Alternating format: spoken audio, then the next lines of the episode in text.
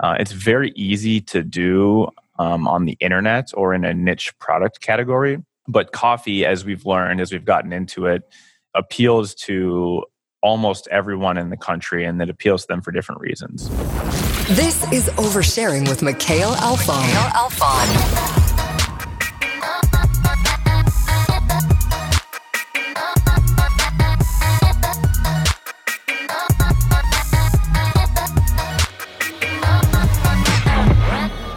What is up, you lovely listener? Welcome to another episode of Oversharing. Our guest today is an innovative thought leader, early adopter, and disruptor in all things consumer brands. Where others see challenges and hardships, he sees an opportunity to innovate, disrupt, and accelerate new ideas.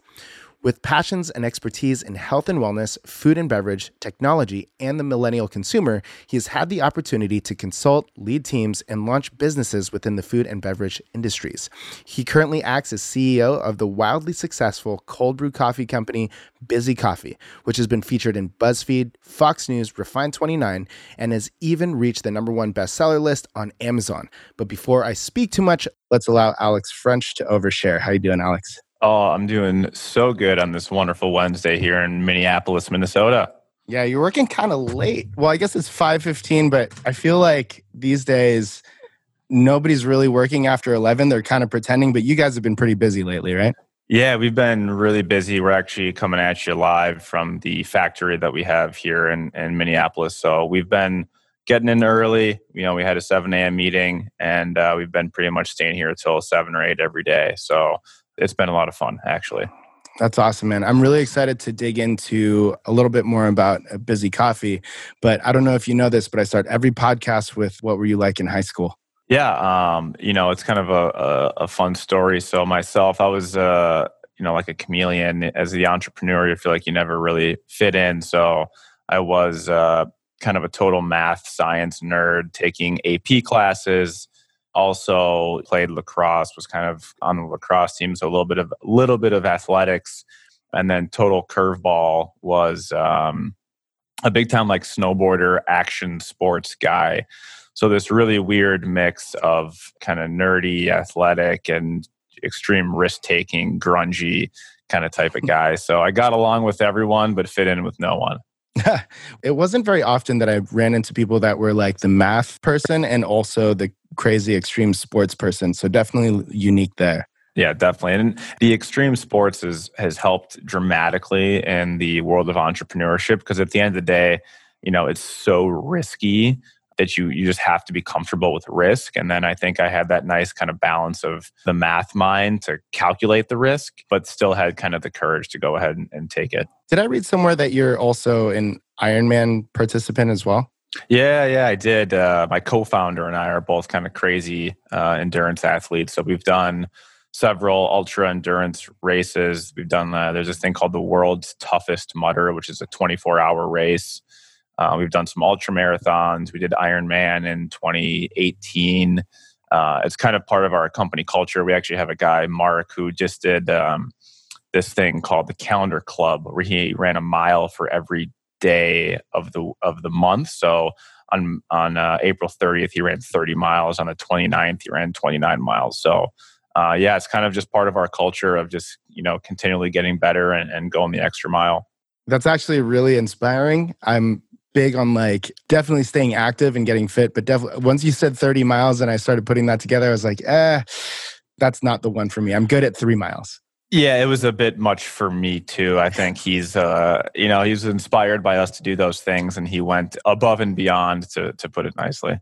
So you mentioned that you had like a little bit of an entrepreneurial mindset when you were in high school already. Were you already thinking about starting businesses or interested in that life at that time?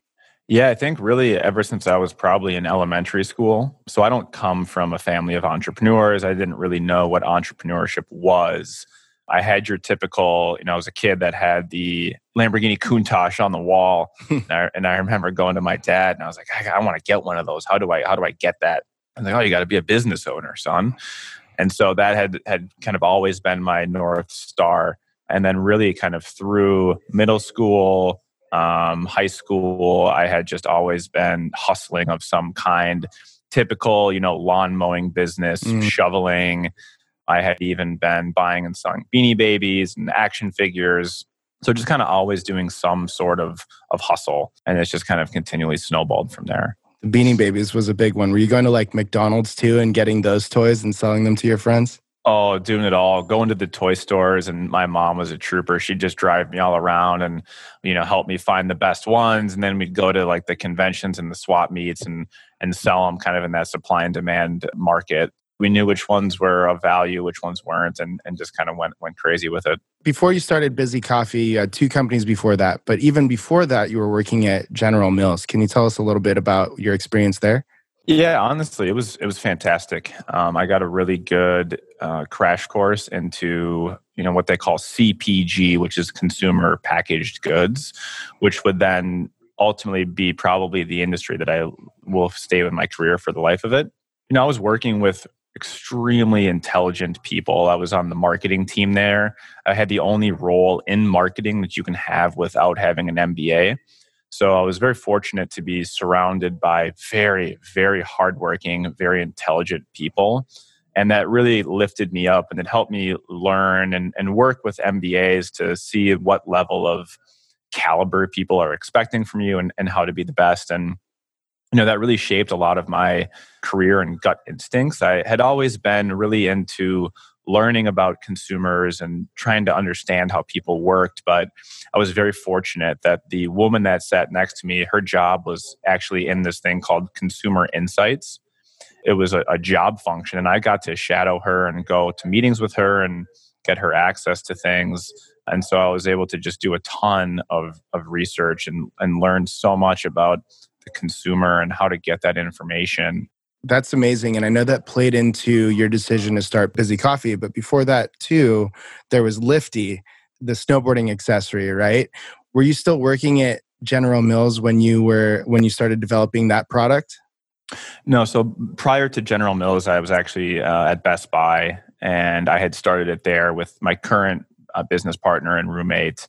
We were really just kind of tinkering, looking for something. He's a he's a mechanical engineer, and so we were just making things for fun.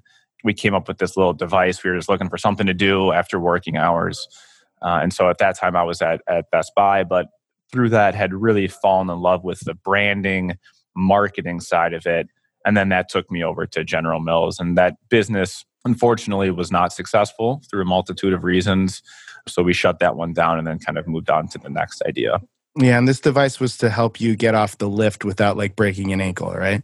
Yeah, it was it was more for being on the chair lifts because you spend quite a bit of time on it in some cases, and so it was to distribute the weight of the snowboard between both feet, which is a legitimate problem, but not one that people are premeditating or willing to spend against. Um, so yeah, that one ended up not working for us. Then you had another business, which was like an outdoor fitness company as well. You mentioned in our preliminary conversation that it wasn't something that was scalable. When did the idea of creating a scalable business become interesting to you? Was it within that development, or were you initially planning on having this outdoor fitness business be scalable as well? The biggest learning, you know, I learned that in Lifty is we had gotten some customers, um, but it was it was very transactional. It was a one time use item. And so that got me thinking about okay, you know, if you're going to have to acquire, so snowboarding is already one market, then you have an even smaller market of people that are willing to purchase this item to solve this problem, and they only buy it once. So it's it's a small business that can't scale very large. And I just realized that within the act or the group fitness business, it really was just purely a passion. It kind of turned into a business. It wasn't even started to become one. Mm. Um, we basically had a bunch of friends that were that we convinced to do this Tough Mudder race and said that we'd train them, and we did it out at a park. And we did it in like a very busy, uh, it's called Lake Calhoun in Minneapolis. It's a very, very, very heavily foot trafficked area and people just started joining us. Next thing we know, we'd have 50 to 100 people at these workouts. And we did kind of a pay what you want model. And we've always been of the kind of camp that if you're going to do something, do it well and be very proud of it. And so we started putting in a ton of time. We made some decent money, but with the amount of time we were putting in, it was just taking away from everything else you want to do in life. And we said, okay, there's a business here, but we're putting in so much time if we decide like it just can't scale because these people are here for us. Mm-hmm. and then it, it, just kind of reinforced that idea of i want to build something long term that can scale. And and i really liked the idea of teaching people and adding value to their lives but we could only do it on a small scale. So it's moving forward now with the rest of my businesses and ideas it's always thinking about adding value in the biggest most scalable way not business related, but what goes into Tough Mudder training? I've only heard of it, never looked into it. We did all sorts of crazy stuff because we wanted, we, like as I said, we were doing it more or less for fun and for free. So we would always have a, it was a lake and it's pretty much a circle. So we would do like out and back runs, and then we'd come back and we'd do like partner wheelbarrows, and we'd do like wheelbarrow races. And then we'd have people like jump on their backs and do partner squats, and we'd do all this like team kind of fun stuff because that's a whole big thing with tough mudder is you have to climb walls and you have to get help from strangers and you have to help strangers and so we wanted to like make people comfortable with each other so it was just a lot of core a little bit of medium sprints and then like some push-ups and crawling stuff it Sounds like a lot of fun, actually. Probably a good team building event for Blue Light. I should check that out. Um, yeah, it was great. While you were developing uh, Bizzy Coffee, you mentioned that you dug into the data before deciding to scale the business to where it is today. Can you tell us a little bit more about that? We had kind of shut down, uh, it was called He Man, She Can Team Fitness. And we were looking for something to do. Andrew and I, roommates, we'd basically work our separate jobs, come back, and then just start ideating and it's like okay you can only work out for so long after work not super huge on television um, so it's like what's that thing um, that we can do? In, in the beginning was like passive income that we can we liked our jobs. He was as an, he was an engineer in r&d engineering at st jude which is now abbott. So a really cool job. I was working in venture capital at general mills. And so we were looking for something that could provide passive income that was going to be fun and easy and something that we liked. So we were just looking at a bajillion categories. We're, we're big time beer drinkers and we are big time cold brew coffee drinkers. So it's like, all right, logically look at those two things. And at the time, this was in 2014, we just went to Google Trends because that's like the simplest way to do research on an idea. And it was just absolutely booming. So we knew that there was a ton of search volume for cold brew coffee. And then, you know, we went to layer deeper and looked at the keywords that were driving into that. And it's how to make cold brew coffee, cold brew coffee recipe, cold brew coffee ratio, cold brew coffee maker. And we saw that there was just this massive amount of search traffic coming in. And, you know, I'm a firm believer, especially after doing all these consumer insights studies professionally, is that um, people vote with their dollars. And so if people are searching for how to make cold brew coffee and cold brew coffee beans and, and cold brew coffee ground coffee etc they're looking for that and they're looking to pay for it. And so whenever we're looking at ideas it's it's those things. So some of them have transactional value some of them just have research value. And so we had looked at a ton of different categories and we had identified that cold brew coffee was going to be a very large long term trend. It kept getting bigger every single year and then we kind of just talked to some friends and we're like, okay, well, why do you drink it? Why do you drink it? Okay, well, it replace my energy drink? Or like, I just don't like hot coffee. And so we did a ton of quantitative data just through simple free things, which is again, Google keywords, um, Amazon search traffic, and Google Trends to find just macro ideas. And then we kind of took it a layer deeper. I was search, certainly very fortunate because I was at General Mills I had access to this thing called Nielsen. So basically, whenever someone buys a product at a grocery store, that grocery store sells that sales data to this company called Nielsen and then they aggregate it. So you can basically, I had access to this data that showed every single product category, how fast it was selling, how many units, what brands, what specific item, was it sold at Target or Walmart, and who was over indexing. So I had all this data. And again, I was a math nerd. And so I would just go crazy with it and stare at all these numbers and try and find some insights. And everything just kept pointing to fewer ingredients, lower sugar, craft, mm. custom, create yourself, delicious, higher caffeine was becoming a thing. So all of these macro trends that I was seeing across all categories kind of pointed to cold brew coffee, and I could tell through Google Trends that there was going to be a, a large search traffic every single summer.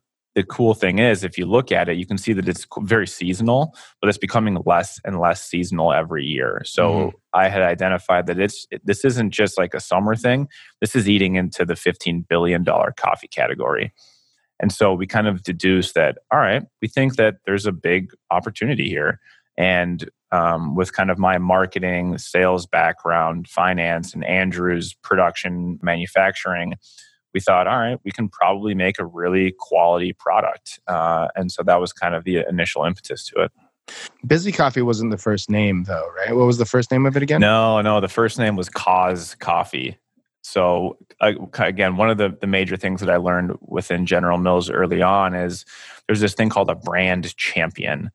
And so you want to have this person that you build your brand for that's very specific. Now, they may not be your largest customer or target market segment, but they're the ones that you just build your brand for. And so I was so deep into the world of self help entrepreneurship, uh, listening to the podcast, reading the books. So, The Four Hour Work Week, Entrepreneur on Fire in 2014 15 was a daily podcast. Uh, and that got me so excited. And I thought to myself, there's this very clear audience to target that is interested in motivation and self help. And so we actually launched a brand initially called Cause Coffee.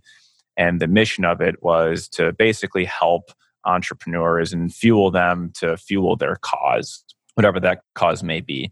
Uh, again, this was right when Tom Shoes uh, became a, a, huge brand, and that, that social entrepreneurship movement was really big. And we wanted to be the coffee brand for them. So that was the initial brand. We went for the trademark and then instantly got a cease and assist letter from a water brand called My Cause Water. And that kind of made us double think uh, everything. But yeah, the initial brand was really targeted towards you know entrepreneurs um, on on the internet. Where would you say Bizzy Coffee is targeted to now? Because even just the name Bizzy Coffee like yeah that makes sense for like entrepreneurs as obviously busy people that type of thing. Mm-hmm. is do you have the same brand champion as you did for cause you know that's candidly been a very difficult challenge. As we've gotten deeper and more into um, grocery retail you have to have kind of all season tires and so we're actually in the process of finishing up that exercise this week actually where we're redefining who that brand champion is.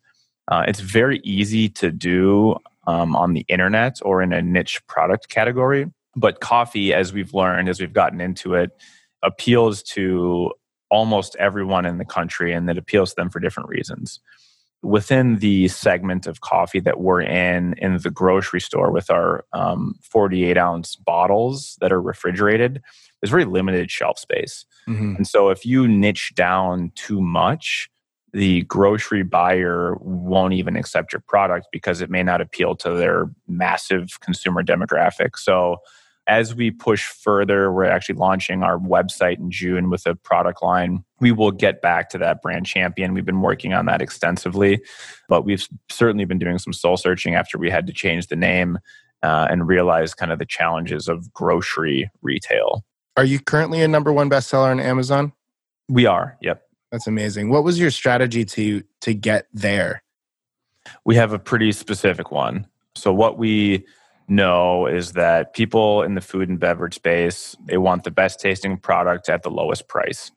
Um, as I kind of mentioned, we know that people are searching for cold brew coffee right? It's a huge thing we were able to identify on Google Trends. We had previously sold a liquid product on Amazon. We launched it in 2016. We still have it today. But we started with what's called shelf stable, which means it does need refrigeration. It was a shelf stable um, cold brew coffee concentrate.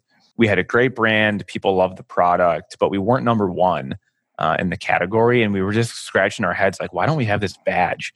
and we did a bunch of consumer learning and we basically looked at all of the products that sell in our category you can it's very simple now you can just click the bottom of a profile and it says what number seller they are in their category mm. and we looked and we saw that in iced coffee and cold brew the best seller was a bag of coffee mm. and we and we said to ourselves all right we we've done all this extensive research on perfecting our blend to then turn into a liquid that we know we have a better tasting product than they do. And we already had a liquid product in market. So we basically said we have the supply chain built. We're already buying, we buy what's called the super sack. So it's like an 800 pound sack of coffee. And we said, well, we're buying this product. Let's just have our supplier put it into a one pound bag. So we basically looked at what our competitor was selling. We looked at what their price was. Um, we made the same thing essentially. It was a one pound bag. And then, kind of our launch strategy, if you will, is we put the product up on FBA or Seller Central. So we own the inventory and ship it and pay a commission to Amazon. We basically looked at what the competitor was doing, what where they were priced at, and then um, we launched it. We had all of our friends and family buy it, leave five star reviews, which you're technically not supposed to do, but everyone does, um, to make sure that we had a good base. You want to have best case scenario 25 reviews, you know, one four star in there or whatever, so it looks real um, of your products before you start doing any marketing behind it. Mm. As consumers, none of us want to buy something unless there's reviews and it looks like it's a real product. So we got started with that. And then we honestly just blitzed the ad strategy as much as we could. So we we had already been doing some ads, so we kind of knew a little bit on how to do it. But our approach was our pro I think our competitor was at maybe $13.99 as their price or $14.99 we came in at twelve ninety nine. We were not making any money on a per unit basis, and we advertised like crazy. So again, for us, our product is seasonal, and right at about um, late April, early May, the search traffic just absolutely goes through the roof. So what we did is we did display ads, banner ads on the top, and we showed our product. And then we also showed the liquid. So it let people know that, hey, we specialize in cold brew coffee. Mm. This is what we do. We make liquids and we sell our grounds that we use to make our liquids. And our liquids had, I think, maybe 200, 250 reviews at the time. Our grounds had, you know, 25 more or less fake reviews. We hammered the banner ads on the top and we showed our products and you can have a message. So we probably said something like, great taste, great price, something like that. And then we would um, also do the product sponsored product PPC ad. So if someone searched cold brew coffee, they'd see our product on the top and they'd say, great taste, great price. And they'd see that we have one liquid with hundreds of reviews. And then they would scroll down and they would see our product again. And then we also did um, product display ads. So if someone was already buying our competitor or searching for our competitor, we'd show up on their page. Mm. We just did that. We undercut them on price and then we just made sure that we were there whenever anyone searched for a cold brew or cold brew coffee or a cold brew coffee maker, we were going to be there. Over time, our sales rate went up and our ranking went up, and we optimized our page. And then we just kept raising our prices. And then we started we started selling more, so our cost of goods was decreased, so we could spend even more on ads and then we just kept raising our price. And now we're at uh, 14.99 for a one pound bag. We have i don't know maybe 1300 reviews. And we've maintained that number one bestseller ranking for uh, next in june it'll be two years exactly. Wow that's awesome. Congratulations man. Thank you.